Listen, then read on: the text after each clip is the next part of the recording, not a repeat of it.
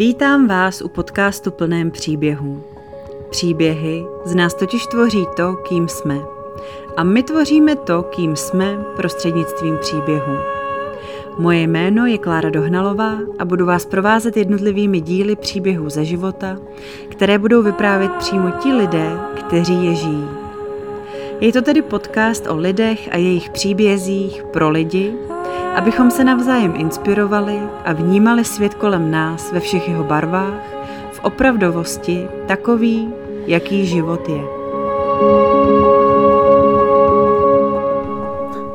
Tak, uh, moje jméno je Veronika a příští rok uh, mi bude 30, takže to vnímám jako trošku takový pro mě velký životní jubileum, jubileum a takový životní nějaký zlom. Takže teďka před těma třicetinama mám takový jakoby pocit uh, nějakého uh, uvědomění si a pročítání si svýho jako života za tu poslední dobu, protože vlastně teďka tak poslední ten rok uh, začínám poprvé cítit to, že žiju vlastně asi jako naplno a přesně podle svých představ a toho, jak já chci. Mm-hmm. Do těchhle těch svých asi vlastně 28, 20, 29 let, tak uh, jsem neměla ten život úplně ve svých rukách, pevně, že bych si ho nějak jako vědomě užívala. A byl hodně ovlivněný názorama ostatních a nějakýma předsudkama a určitě nosením nějaký masky toho, jak chci, aby mě lidi vnímali, aby mě bylo pro mě důležité, aby mě lidi vnímali v dobrém světle a měli mě rádi i za cenu toho vlastně, že nejsem taková, jaká jsem a upírám si tu svoji opravdovost na úkor toho, abych byla jako oblíbená v nějakém kolektivu. Uh-huh. Určitě, co si nesu sebou od, od mala, tak je vlastně zkušenost s tím, že jsem vyrůstala v rodině s rodičem alkoholikem, kdy můj táta byl alkoholik. A myslím si, že tohle to hodně formovalo můj život už od mala. Když jsem vlastně byla malá, do nějak, třeba do školky, do začátku školy, tak eh, si myslím, že jsem měla úplně naprosto skvělý dětství. Měla jsem všechno, co jsem chtěla. U nás v rodině teda se moc neprojevovaly nikdy city. Nebyli jsme úplně na tenhle projev těch emocí a toho, že bychom si říkali, že se máme rádi, ale bylo to u nás všechno, tahle ta láska vlastně ukazovaná v rámci uh, dárků a zahrnování materiálníma věcma, takže v tomhle směru jsem se nemohla vlastně nikdy na nic stěžovat. Všechno, co jsem chtěla, tak jsem měla. Eh, na co jsem si ukázala, tak to jsem dostala. Takže i sebe teďka zpětně vnímám, že jsem možná byla i ze začátku hodně rozmazlená, protože jsem byla zvyklá na nějaký velký standard, který se u nás v rodině držel. A i myslím si, že i takový postoj měli trošku moje rodiče, nebo nevím, jestli to třeba bylo tou dobou, že bylo to takový to typicky, co se říká čechoství, že jsme se chlubili navzájem eh, sousedům, co kdo má a snažili jsme se jako uh, překonávat nějaký standardy ostatních k tomu, aby jsme ukazovali, že se máme dobře. Ale ve finále to byla jenom taková ta zlatá klícka, protože uvnitř to nebylo zas tak úplně růžový, jak by se mohlo zdát. Uh, myslím si, že vztah mých rodičů nebyl nikdy úplně idylický, ale nemůžu zase říct, že když jsem byla malá, takže bych to nějak jako extrémně vnímala. To až postupem času jsem si začala vlastně všímat, že se moje rodiče třeba hádají, že se spolu nikdy nebaví, že o, tam mezi nimi jsou nějaký konflikty, ale ani třeba za začátku jsem nevnímala to, že by třeba ten táta měl, že by nějak pil nebo něco, protože byl hodně často v práci, takže pro mě táta byl taková postava někoho, eh, kdo s náma trávil docela dost málo času a musím třeba teď říct, že jsem z něj měla možná i trochu strach a respekt tím, jak jsem ho vlastně jako neznala. Protože s náma, s náma úplně moc nebyl a zastával v té rodině takovej ten, ten tvrdý dozor, který třeba nás potom za něco třeba trestal, že to zase máma jakoby nebyla. Toho, že je něco jako u nás asi jinak a že nejsme úplně rodina taková, jaká je, jaká by měla být, jsem si začala všímat tak eh, někdy okolo třetí, čtvrtý třídy, kdy uh, táta skončil v práci. Já neznám úplně ty detaily toho, jestli skončil samovolně nebo byl jakoby vyhozený z práce tím kvůli tomu alkoholu. Ale od té doby vlastně se začalo hodně doma projevovat to, že pije a začal ten alkohol hodně ovlivňovat chod té naší rodiny. I z hlediska financí, protože máma byla do té doby zvyklá být vlastně s náma doma, byla to žena v domácnosti. A tím, jak táta skončil v práci a úplně nějak se nechystal k tomu, že by nastoupil do nějaký nový, tak eh, ta starost o tu rodinu a o ty finance, tak to vlastně padlo na mámu. Tady já třeba vidím u sebe to, že já jsem zase teď až tak jako extrémně samostatná a mám velký problém si říct lidem o pomoc a chci být vlastně závislá akorát sama na sobě, nechtěla bych nikdy být jakoby závislá na někom jiným i z pohledu toho, i z pohledu financí a všeho, protože vidím, jak to vlastně třeba tady u nás dopadlo, ale vidím, že jsem zase ten druhý extrém, který si do toho života nikoho jiného moc nechce pouštět a předat někomu takovou tu starost o mě uh, mi dělá velký jako problémy.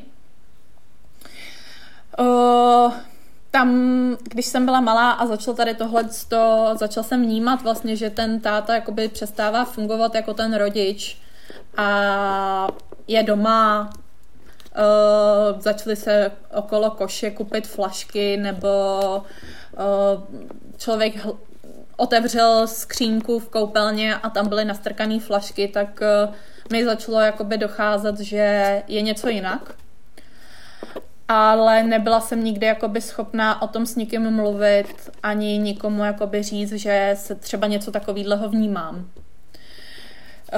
pak um, já mám ještě teda mladšího bráchu a tam teda ani my dva spolu jsme třeba tohleto jakoby neřešili a teď to vnímám zpětně jakoby třeba takovou tu velkou chybu, protože já jsem si přišla strašně sama v tu chvíli a a vlastně jsem měla pocit, že nemám žádnou tu oporu a teď vidím, že vlastně ten brácha třeba mohl tohle vnímat hmm. taky. Takže jste o tom doma jako úplně mlčeli? Uh, tam to nebylo jakoby mlčení, ale bylo to, že uh, házela se vlastně vždycky ta špína jakoby na toho tátu, vždycky to byla vina toho táty, ale nemluvili jsme nikdy o našich pocitech, jaký z toho máš pocit, jak se cítíš, jak uh, jako vnímáš to dobře, tohle tam vlastně nikdy jakoby nepřicházelo, že by se o mě v tomhle směru někdo zajímal. Eh, v tu chvíli vlastně nastal takový, mi přišlo pro nás všechny jakoby kolotoč a automatický režim nějakého, když to jako řeknu, přežití, toho, aby jsme měli kde bydlet, aby jsme měli na jídlo, aby jsme mohli nějak fungovat uh, a neskončili jako na ulici, že vlastně tady tyhle ty naše jako pocity a zájem o nás všechny jako o rodinu vlastně šel úplně stranou. Mm-hmm. Protože uh, i když se máma o nás, jakoby si myslím si, že dala všechno tomu, aby se o nás postarala, tak eh, to vlastně k nějakému tomu udržení toho životního standardu, v kterém my jsme do té doby žili, tak to vlastně nestačilo. Takže já si pamatuju situace, kdy jsme opravdu jako neměli v ledničce žádné jídlo, nebo jsem zažila situaci, že jsme vlastně neměli ani na dárky na Vánoce, takže jsme neslavili ani Vánoce. Takže tohle to jako úplně ten, ta starost o ty druhý vlastně úplně se odsunula a pamatuju si, že v tu chvíli já jsem vlastně žila už v nějakých těch třeba 13 letech v permanentním jakoby stresu, co přijde jakoby dál. Protože ta finanční situace té naší rodiny vlastně potom byla tak jakoby už hodně bídná tím, jak se i třeba táta řešil to tím, že si vlastně napůjčoval peníze, když už mu docházely, protože mi přišlo v tu chvíli, že on si úplně nechtěl vlastně připustit to, že, že se o nás nemůže postarat a že ty peníze nemá.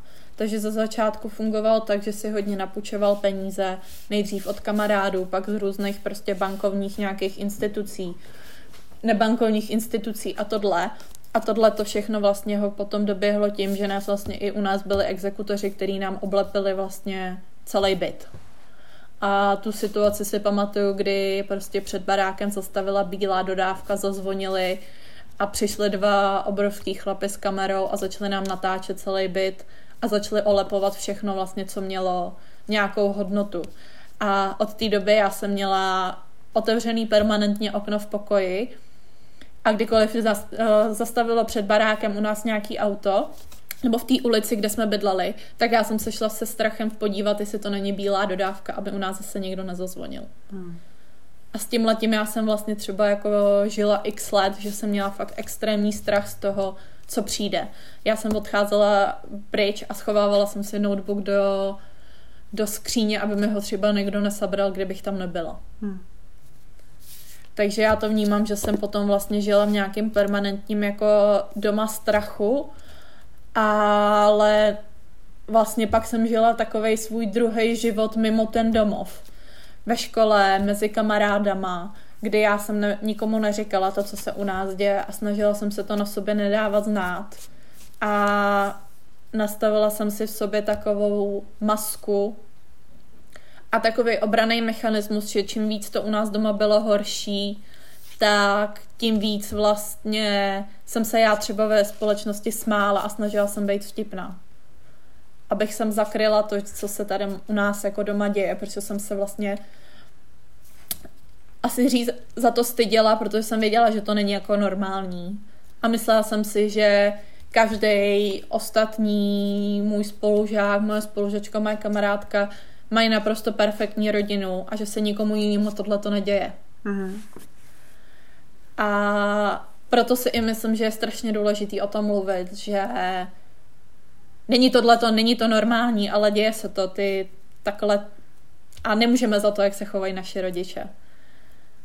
A myslím si, že je hodně důležitý to někomu říct a říct si o pomoc, protože třeba situace na ty Vánoce, kdy jsme pro nás Vánoce v ten den, štědrý den byl jako každý normální den, my jsme neměli stromeček, my jsme neměli dárky, my jsme neměli večeři, tak eh, byla situace i protože s tím, jak jsme neměli peníze, tak vlastně ani táta neměl třeba na ten alkohol. A dostával epileptický záchvaty v rámci nějakého abstinenčních příznaků. A to je asi něco, co já vidím před svýma očima doteď, já jsem byla u sebe v pokoji, máma s bráchou taky byli v pokoji a táta byl v obýváku a my jsme měli v obýváku takový dvoukřídlý dveře prosklený a tím, jak táta vstal a už měl nějak ten abstinenční příznak, že už mu chyběl ten alkohol, tak vlastně propad těma dveřma skleněnejma a rozbil si hlavu a já jsem byla tak, kdo ho tam našel.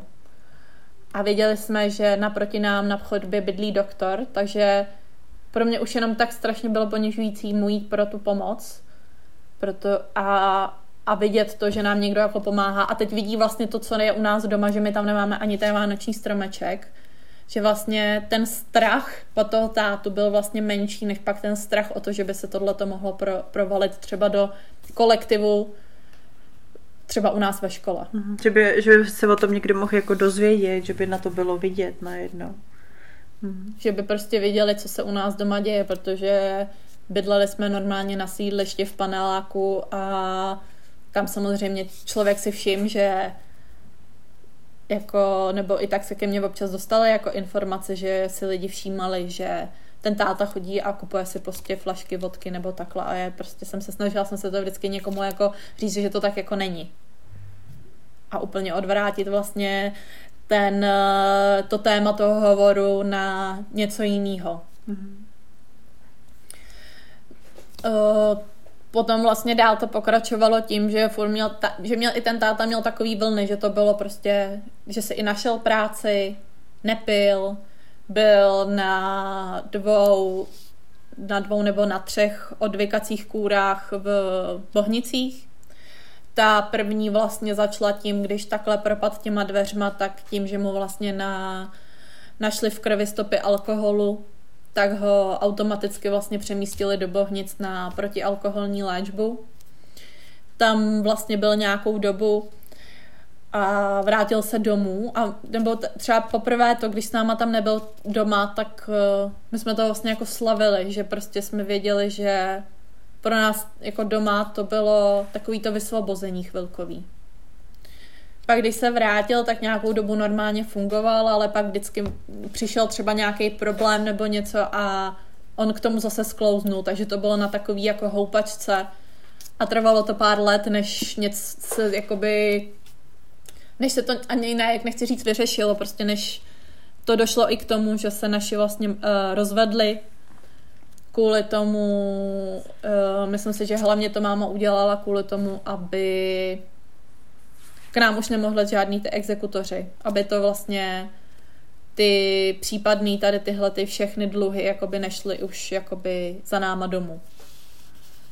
Ale i po tom rozvodu vlastně rodiče furt bydleli společně, protože uh, ten táta neměl možnost, ani máma neměla možnost, aby jsme se jako odstěhovali někam jinam. Mm-hmm. Pak vlastně nastala nějaká situace, že uh, táta odešel, bydlel někde jinde a tím vlastně začala zase nová pro mě jakoby asi životní etapa a to bylo to, že jsem se začala starat o toho tátu já. Že jsem mu začala vlastně dávat peníze a finančně mu pomáhat v rámci toho jeho života. V tu chvíli já jsem to vnímala jako to, že mám strach, že se vrátí zase k nám domů.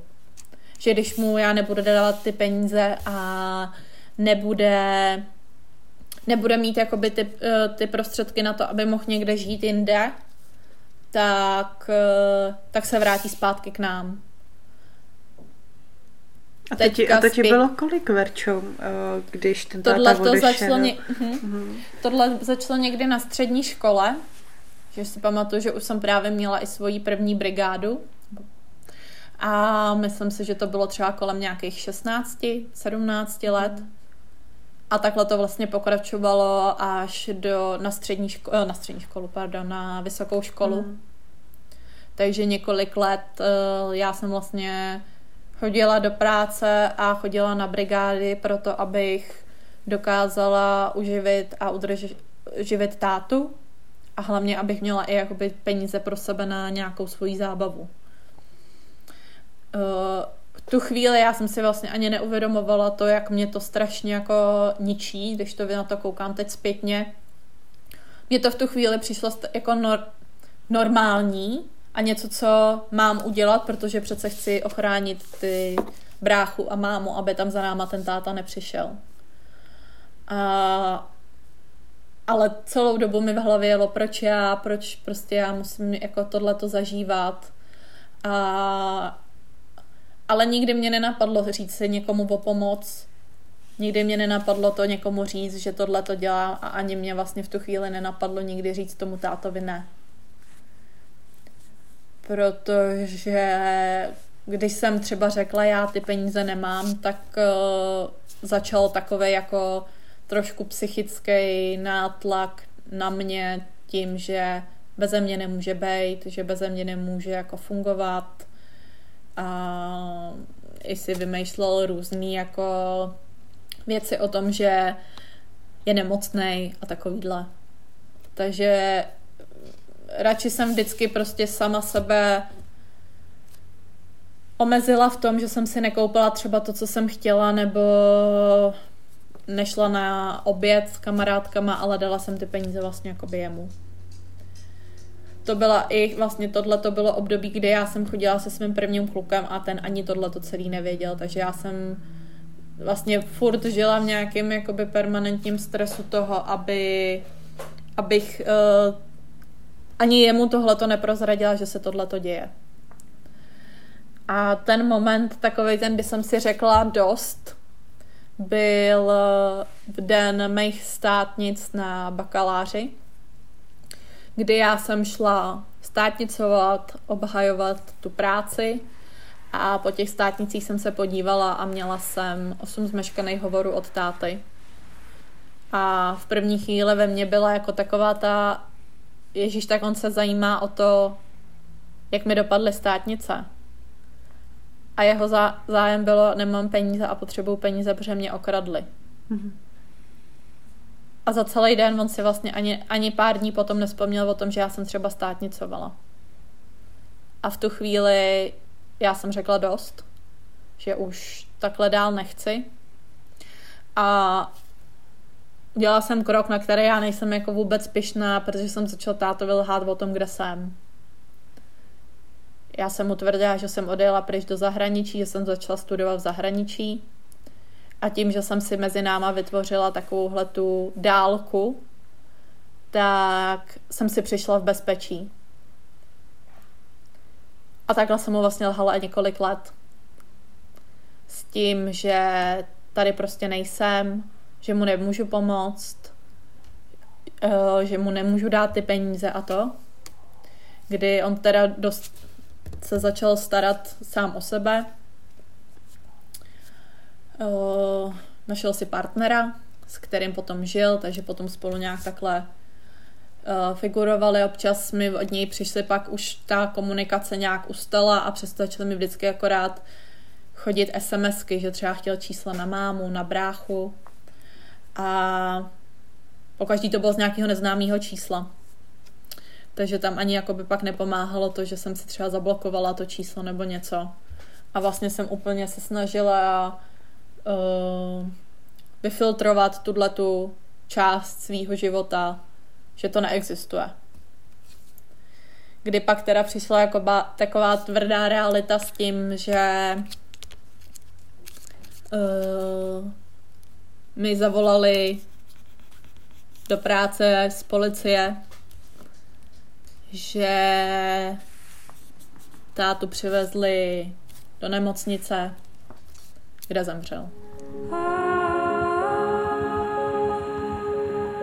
A musím říct, že třeba v tu první, moje první reakce na to bylo, že se mi jakoby ulevilo.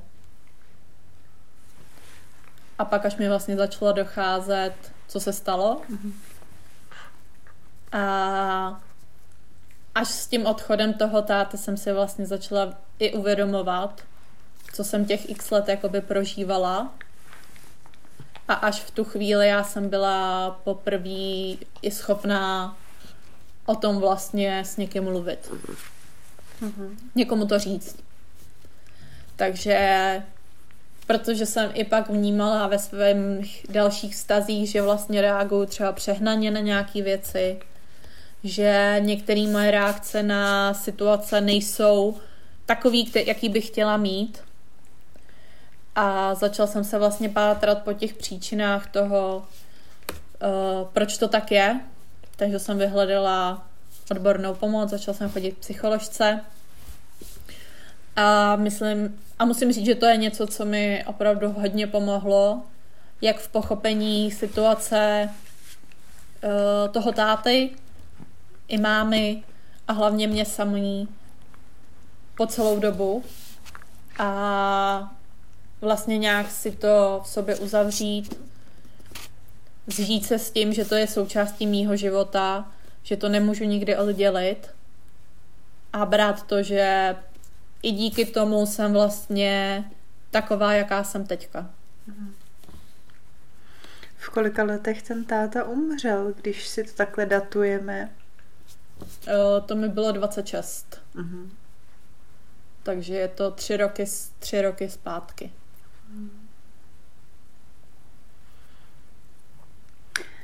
Hodně mluvíš, nebo z toho tvýho příběhu, jako slyším, že hodně mluvíš o tom, že se o tom nemluvilo. Takový paradox. A říkám si, jak to jako, jaký to pro tebe muselo být, o tom třeba nemoc mluvit ani jako doma, nebo možná v jakých jako úrovních jste o tom doma mluvit mohli? Mm, my jsme o tom vlastně nemluvili vůbec. My jsme nemluvili o tom, že je to problém, že je to, že je to třeba nemoc. My jsme to my jsme ten alkoholismus vlastně, to byl vlastně ten náš spouštěč všech těch problémů, který se nám děli.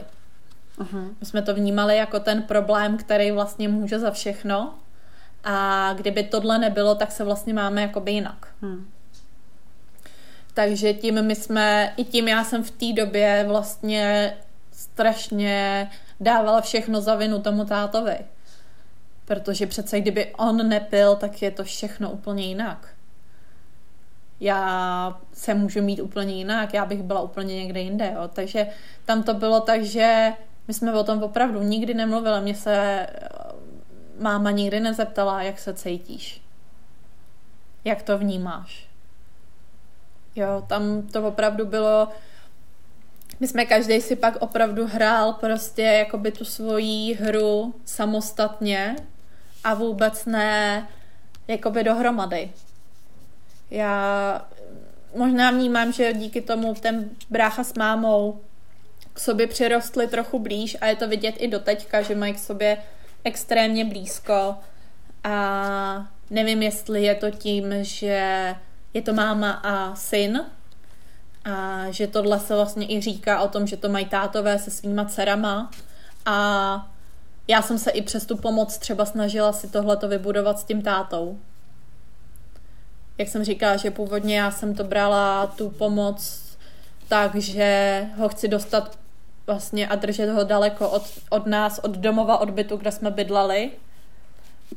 Ale i díky rozklíčování těch jednotlivých situací mm, jsem přišla na to, že to byl vlastně nějaký projev toho, aby a žádost o to, aby mě ten táta vlastně přijal. Aby mi řekl, že to, co dělám, je dost, že to je dobře, aby mě za to pochválil, aby mi řekl vlastně někdy díky. Že to byl vlastně i takový jako sobecký způsob toho, jak chci docílit něčeho, co já jsem vlastně jako chtěla. Hmm.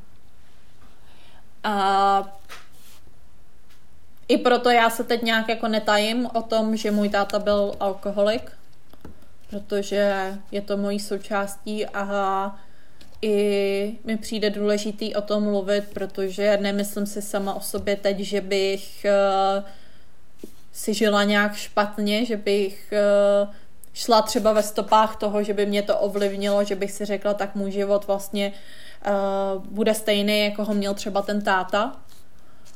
A i ráda mluvím o tom, že navštěvuju psychologa, protože mi přijde, že je důležité, aby se o tom teďka mluvilo, akor třeba i tady v té době, co jsme si zažili s tou pandemí, že říct si o pomoc a cítit se, že není něco dobře, že je něco špatně a že se cítím špatně je důležitý. Protože to, jak moc já teprve teď po těch všech letech vlastně poznávám sama sebe a jaká jsem, je i pro mě dost velká jako zkouška toho, že Možná, kdybych si začala, řekla o pomoc už na začátku toho a řekla bych někomu, co se u nás doma děje, že bych, že by to mohlo třeba všechno jakoby i pak jako dopadnout nějak jinak. Uh-huh, uh-huh. Ty jsi říkala, že ti to, že jsi vyhledala nějakou pomoc, že ti to pomohlo i v tom jako vnímání toho tvýho příběhu. Já popravdě si asi ani nedovedu představit a možná si to nedovede jako nikdo představit, kdo nemá podobnou zkušenost eh, s rodičem eh, alkoholikem, eh, co si vlastně musela jako prožívat, jaký to muselo být, tak mě tak napadá ta otázka právě, jako jak to teď teda vidíš s nějakým tím odstupem po nějaký práci sama se sebou, jak to teď vnímáš toho uh, tátu? Protože jako já i teda hodně tam slyším, že jako pro každou asi dceru, je ten táta pořád ale jako nějakým ústředním bodem, jo, toho života dosavadního. Je to, uh, je, je to tak, je, je, musím říct, že mě strašně dlouhou dobu a i teď mi ten táta jakoby v tom životě chybí. A uh, jako každá holka, tak si představuju třeba to, že budu mít jednou svatbu, ale už třeba i teď v těch mých představách je vlastně to, že mě nemá nikdo odvíz k oltáři.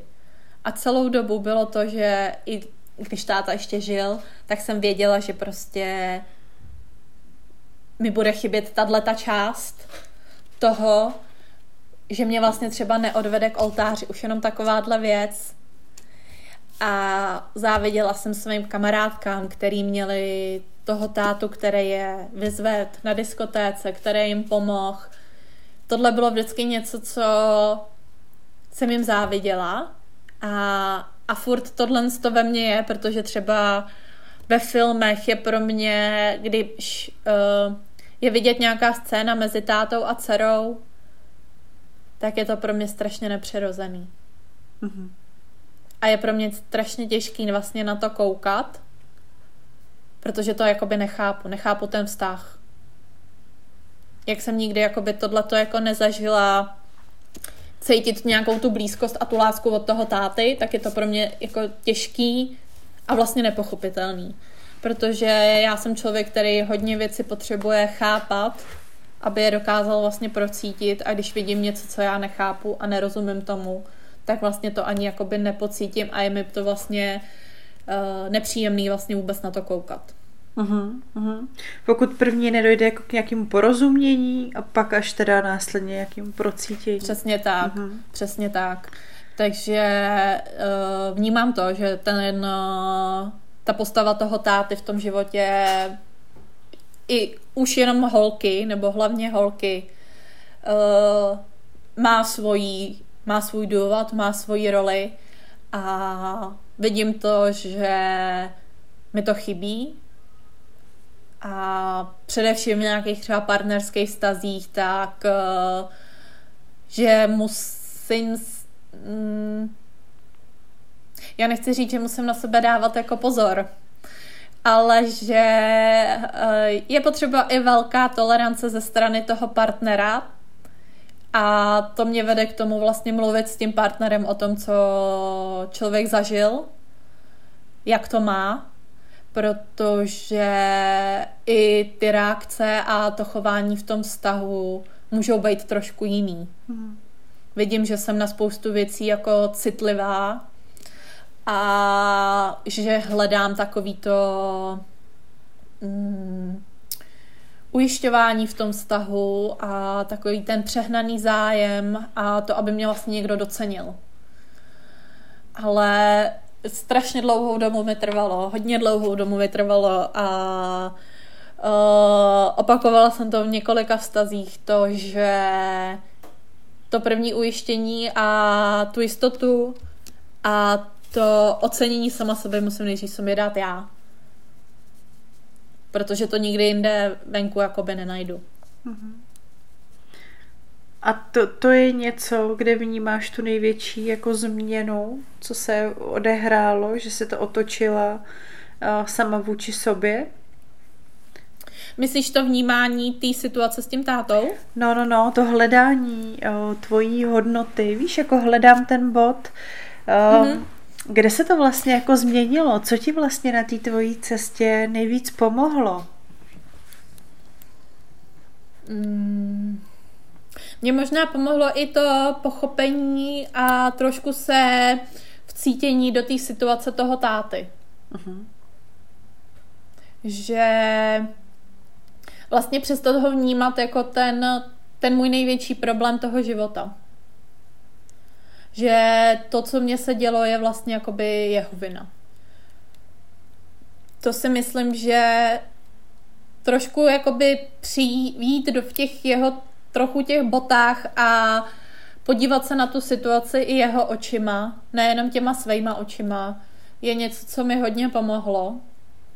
Ale mm, není to, že bych si na to jako přišla sama. Byla to dlouhá práce s, v rámci nějakých psychoterapií a konzultací si tohle to vlastně uvědomit. Hmm. Protože je to hodně těžký a člověku to trvá, než vlastně si doká... než trošku to ego opustí a nevidí jenom tu svoji bolest, ale uvědomí si vlastně i to, že ten rodič to nedělal s úmyslem toho, aby mě ublížil. Že v tu chvíli třeba dělal to nejlepší, co mohl a co v tu chvíli mohl udělat a že i on sám vlastně potřeboval pomoc, o kterou si sám neuměl říct. Hmm. A právě i proto mě i často jako napadá, kdyby v rámci té rodiny třeba, já nevím moc, čím to vzniká v té rodině, že se tam o ničem nemluví. Jestli to je tím, že si prostě ty lidi nedůvěřujou, nebo je to nastavením té rodiny, nebo už jenom tím, jako třeba jak ten vztah těch dvou vlastně partnerů vznikne a vytvoří se ta rodina. Ale že i kdyby se vlastně o tomhle mluvilo a mluvili o tom moji rodiče spolu, že třeba jsou tady ty problémy mezi nima, tak to všechno vlastně mohlo i třeba pak jakoby dopadnout i jinak. A mohla by se vyhledat ta pomoc už na začátku. Hmm.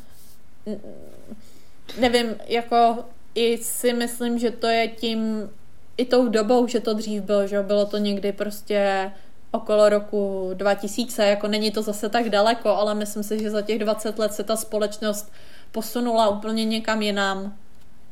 A myslím si, že tyhle ty všechny problémy dřív byly strašný tabu. Hmm. Nemluvilo se o ničem, co, co mají lidi doma za problémy.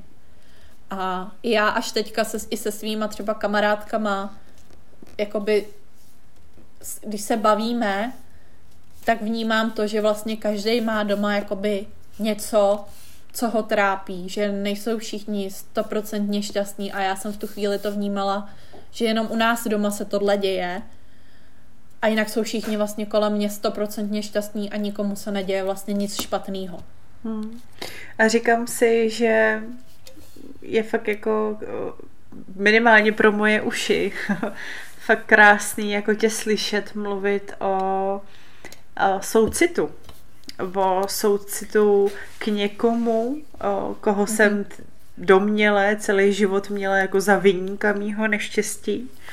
A o to víc mi to přijde jako důležitý, že to je rodič, jo? že tuhle kvalitu o, vnímám jako i v té svojí bublině, třeba mezi svýma kamarádkama a tak, o, nebo i kamarádama a partnerem, partnerama, že o, je hodně těžký pro nás mít soucit s vlastníma rodičema a že se nám ho možná dopřává skrz nějakou jako životní zkušenost, kterou i tě slyším popisovat.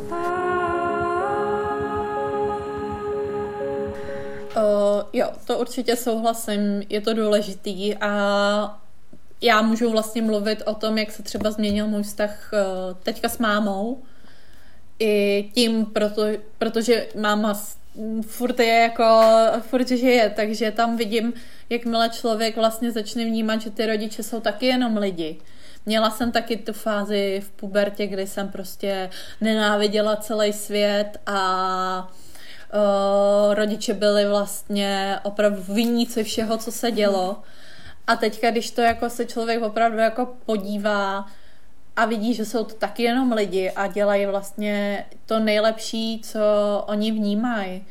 A nedělají to s tím úmyslem, že by chtěli opravdu těm dětem ublížit, tak je to velký prozření.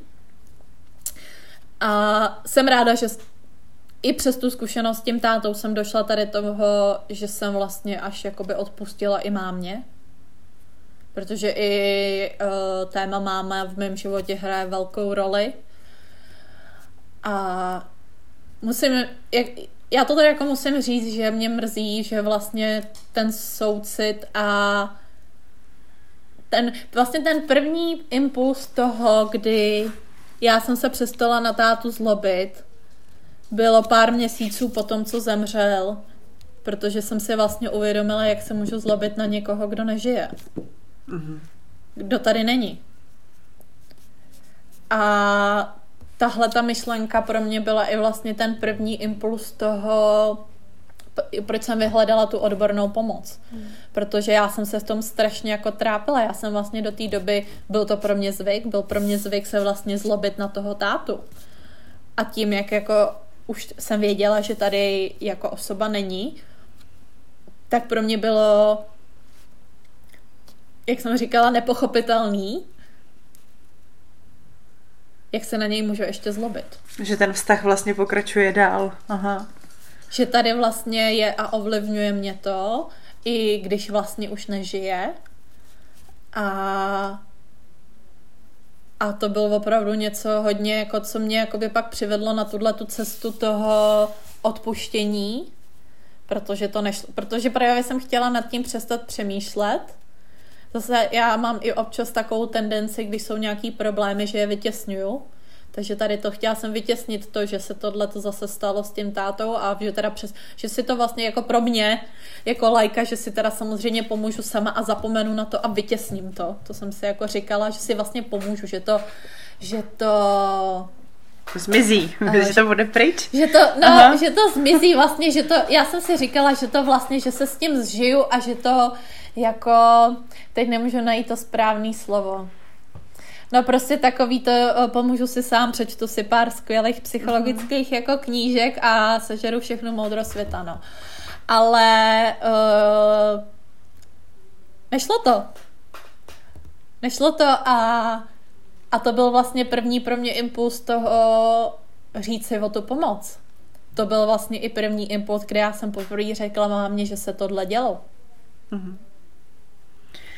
Protože uh, já jsem se i třeba bála toho, když měl táta pohřeb, že to někdo z těch ostatních třeba příbuzných řekne. Že se něco takového dělo. Jo, a takže opravdu si pamatuju ten den, kdy jsem to poprvé tý mámě jako řekla.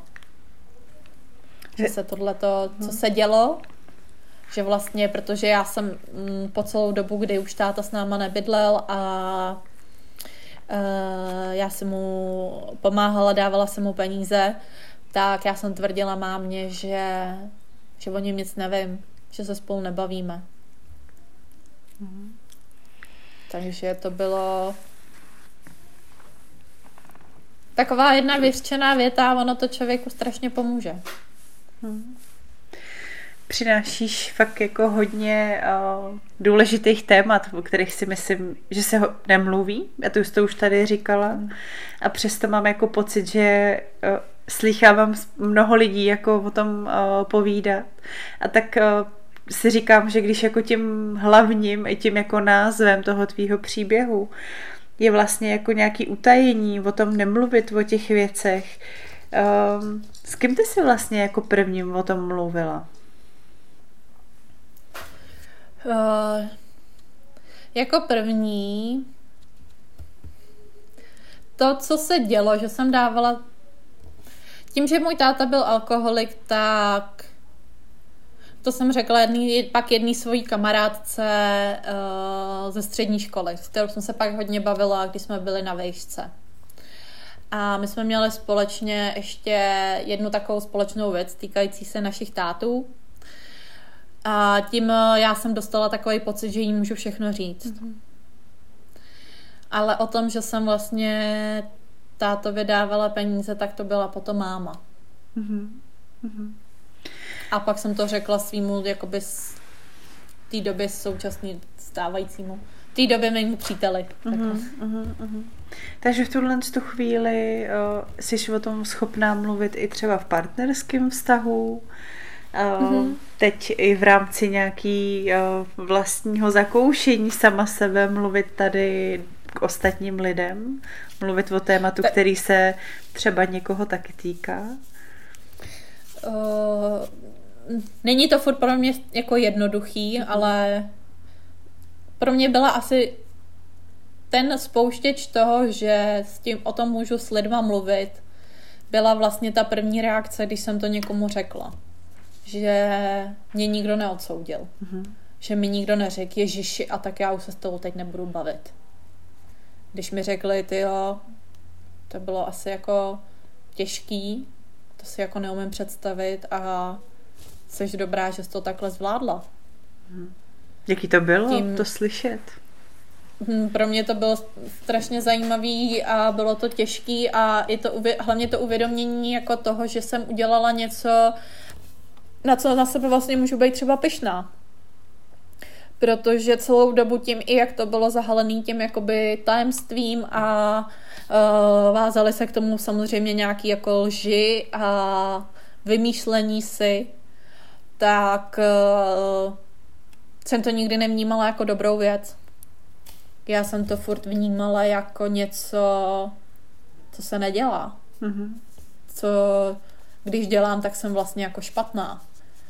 A brala jsem sama sebe vlastně jako v celou dobu jsem sama sebe brala jako mén, méně cenou, než jsou ostatní. Mm-hmm. A to je i to, o čem jsem mluvila na začátku, že celou tu dobu vlastně ten názor těch ostatních a ten strach z toho, jaký by ten názor těch ostatních mohl být, mě provázel vlastně tím celým životem. A všimla jsem si, že pak jsem vlastně přes, začala přesně dělat to stejný, že jsem se sama zahalovala do uh, hezkého značkového oblečení, abych vlastně všem ukázala jenom takový to hezký pozlátko sama o sobě, aby nikdo vlastně ani ho nenapadlo přemýšlet o tom, že bych mohla mít nějaký takovýhle problémy.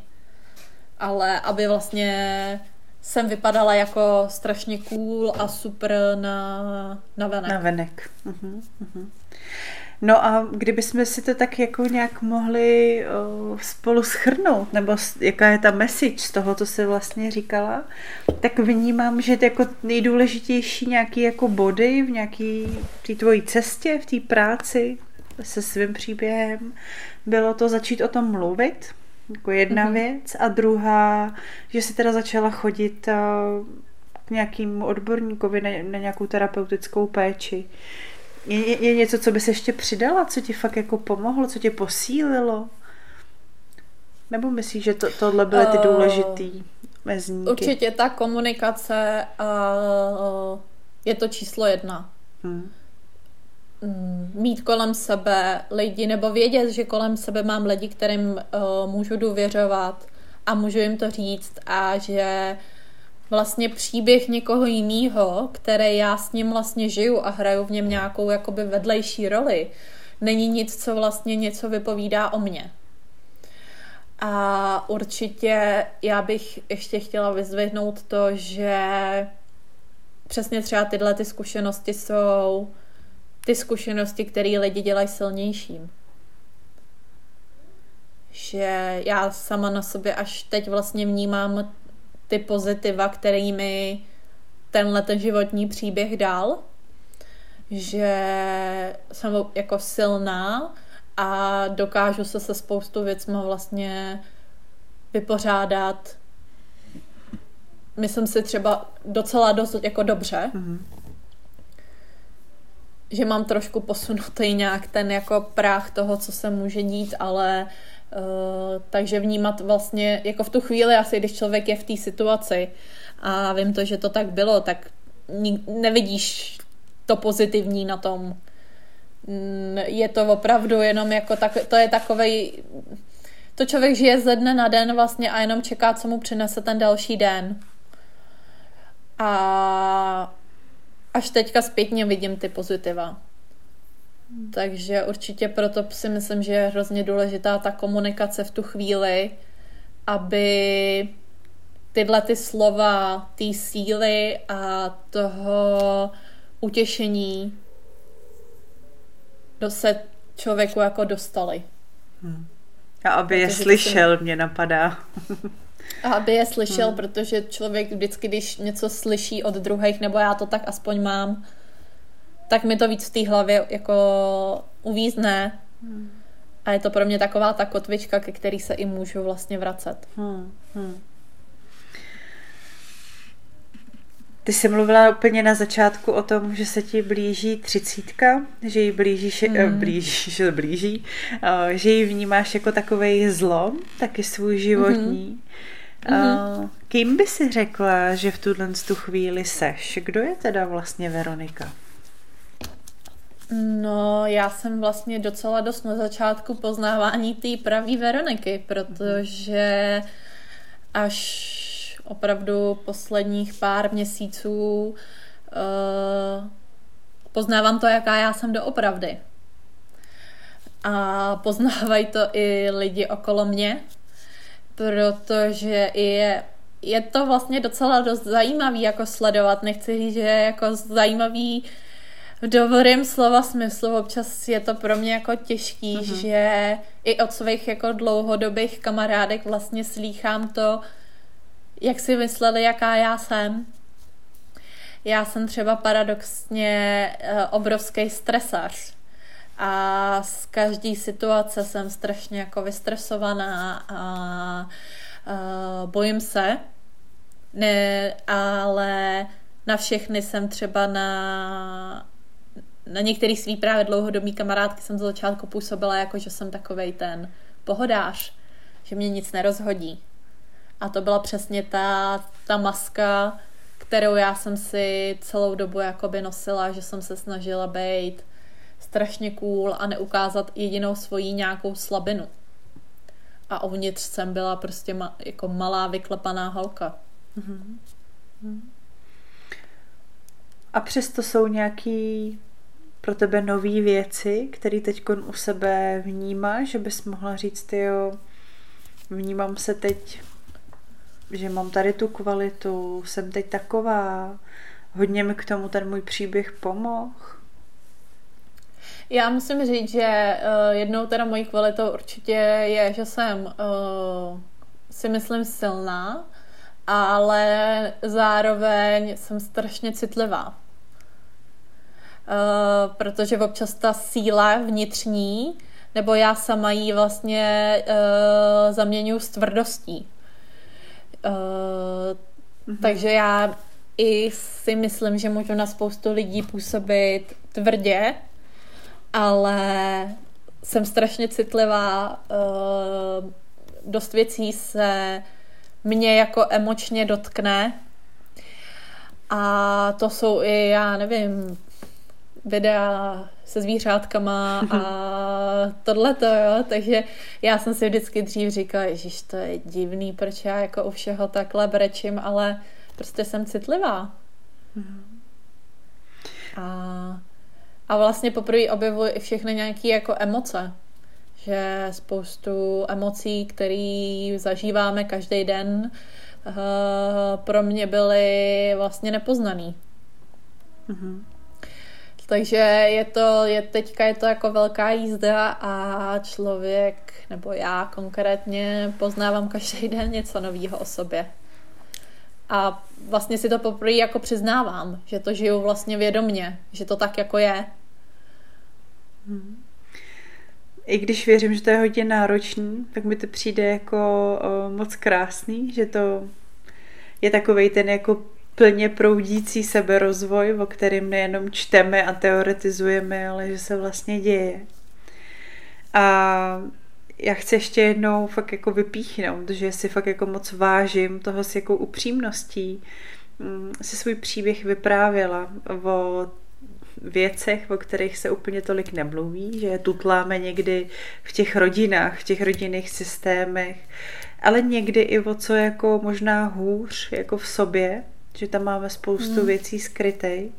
Tak ti za to moc děkuju, vážím si toho, protože věřím, že to byly hodně silný témata, který mm, bychom tady o nich ještě mohli uh, mluvit hodiny. A já hlavně doufám, že to bude přínosem někomu, kdo to třeba si, kdo si to třeba poslechne, s kým jsi to mohla uh, sdílet.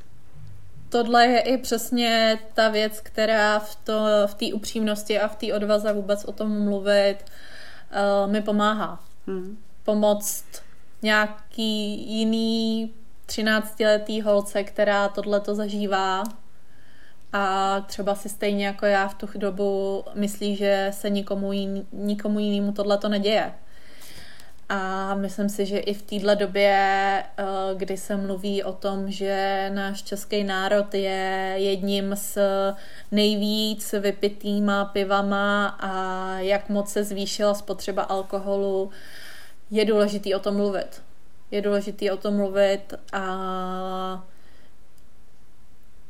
a, a říct a ukázat těm, kteří si to teď prožívají, že v tom nejsou sami. A o to právě si myslím, že jako vzácnější, že si s náma mluvila o tom, o čem si nemluvila. A že vnímám, že takovým jako malým poselstvím minimálně pro mě je, jak je důležitý o těch věcech mluvit a to i nějakým záměrem vlastně tady toho natáčení, který spolu máme, začít o těch věcech víc mluvit.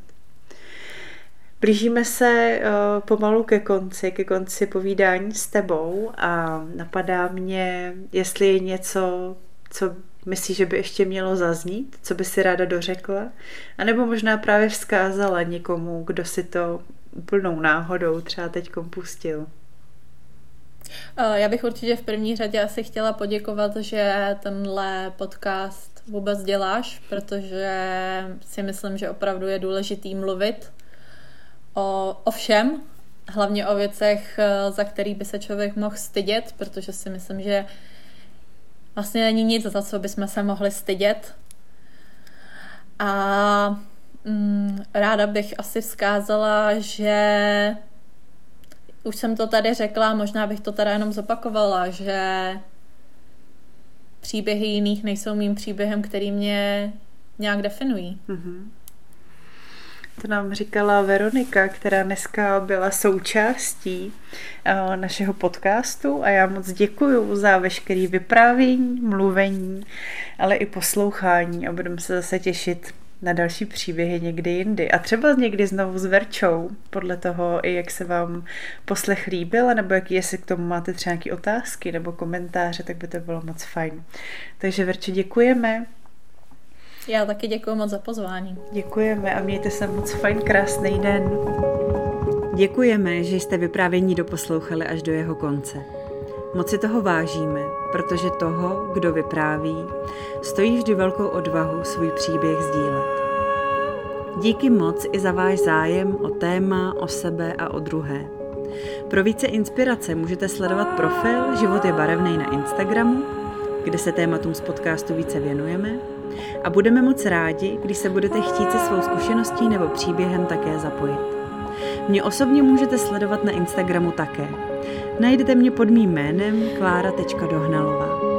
A teď už vám jen popřeji, ať se vám daří dobře psát ten svůj příběh, který pak můžete vyprávět.